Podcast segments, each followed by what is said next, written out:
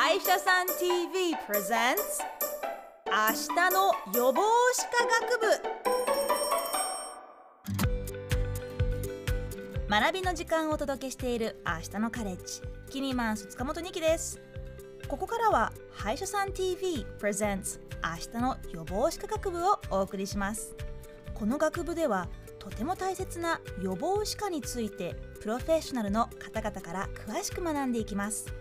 今月も株式会社クオキャリア代表で予防歯科の情報を発信する歯医者さん TV というウェブサイトを運営されている中山豊さんと一緒にお送りします。中山さん今日もよろしくお願いしますよろしくお願いします。それでは早速参りましょう。今月のテーマはキシリトール。お話を伺ったのは日本歯科大学生命歯学部教授の羽村明さんです。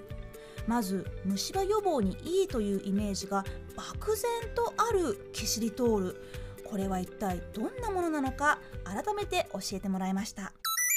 よく考えてみたらキシリトールってそもそも何なのか私よく分かってないんですよね。キシリトールって何ですか一体？キシリトールはですねあの甘さを持った炭水化物甘味料であるんですね。あのそもそもなぜキシリトールが虫歯を予防してくれるんですか？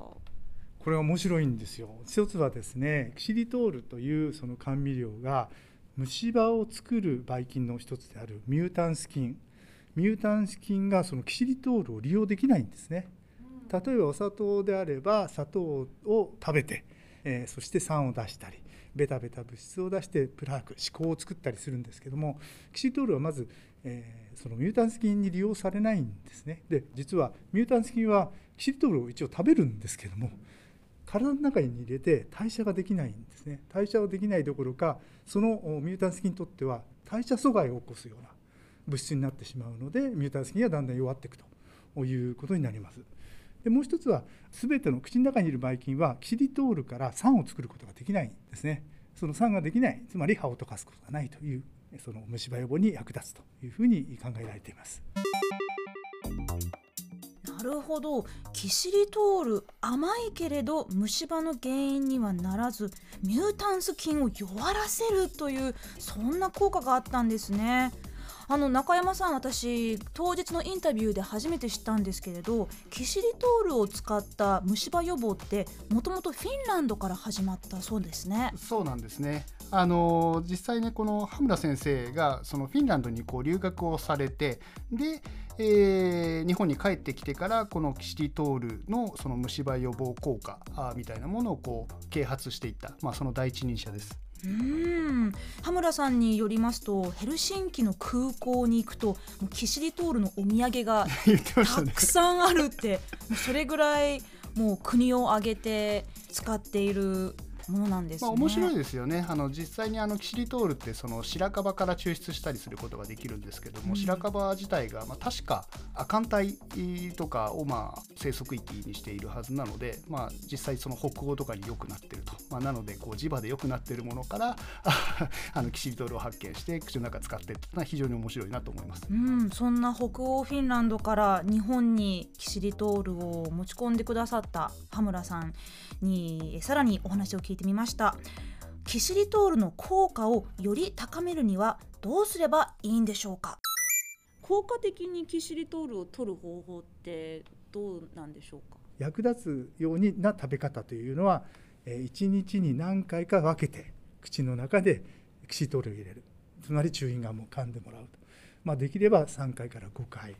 すね。で1日あたりの量がキシリトール量として 5g ですね。この量って結構必要なので そうすると、まあ、市販のキシリトールガムですと、えー、まあ、1本1パックは絶対必要だということになりますしあの歯医者さんで売っているようなキシリトールガム非常にあのキシリトールの量が多いですけどもそうすると大体3粒から5粒1日に召し上がっていただきたいということですね。間を空けてというのが大事なんですね。一気に 5g じゃなくてちょこちょこ食べるというのが必要になってきますね。はい。キシリトールって食べ過ぎるとお腹が緩くなるって聞いたことあるんですけれど意外と1日に3回5回食べても大丈夫なんですね。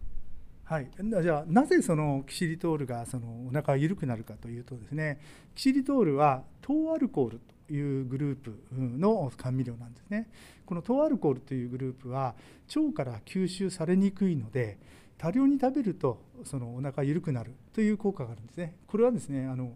量を食べるとということになるんですねですから大人の人がガムで食べるようなキシリトール量では基本的には下痢をすることはないですね。うん本当に効果的にキシリトールを取り入れるには1日に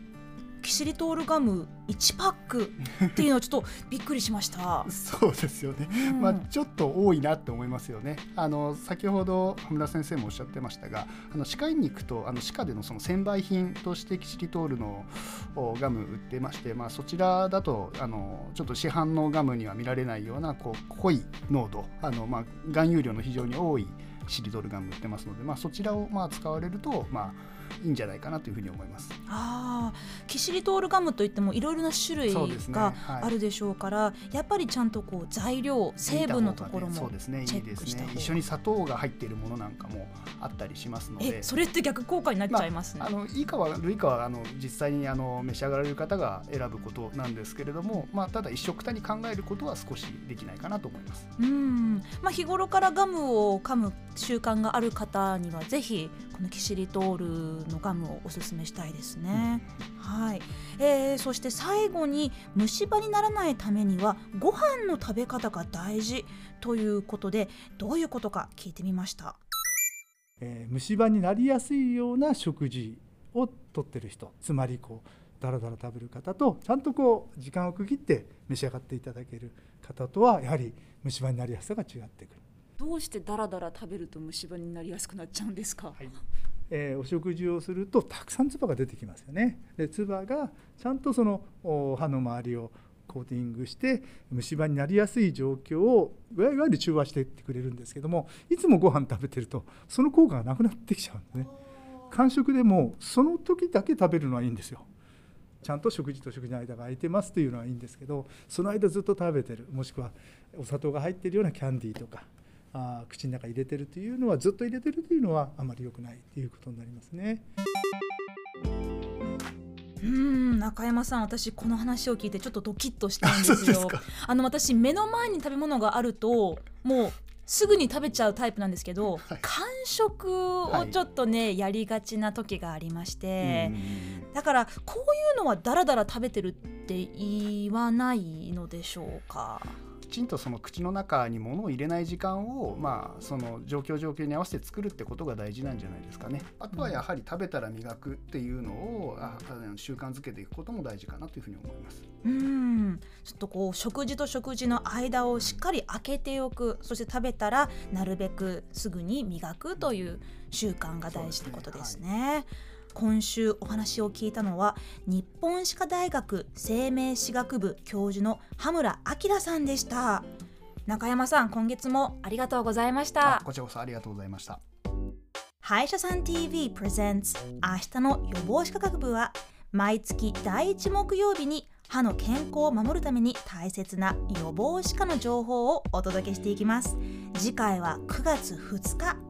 過去の放送はポッドキャストで配信していますのでぜひそちらもチェックしてください。歯医者さんはどんな時に行く場所ですか？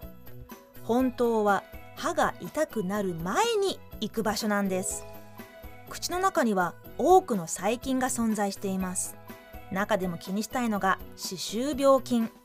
歯周病は進行を止めることはできても失った歯茎を元に戻すことはできません。取り返しがつかなくなってしまう前に毎日のケアと定期的な検診が大切です。そこでご紹介したいのが歯医者さん TV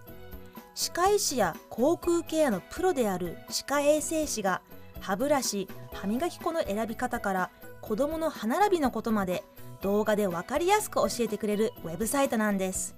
気になる歯医者さんにはお問い合わせや予約もできてとっても便利口の健康は全身の健康につながっているから歯医者さん TV ぜひウェブからチェックしてみてください。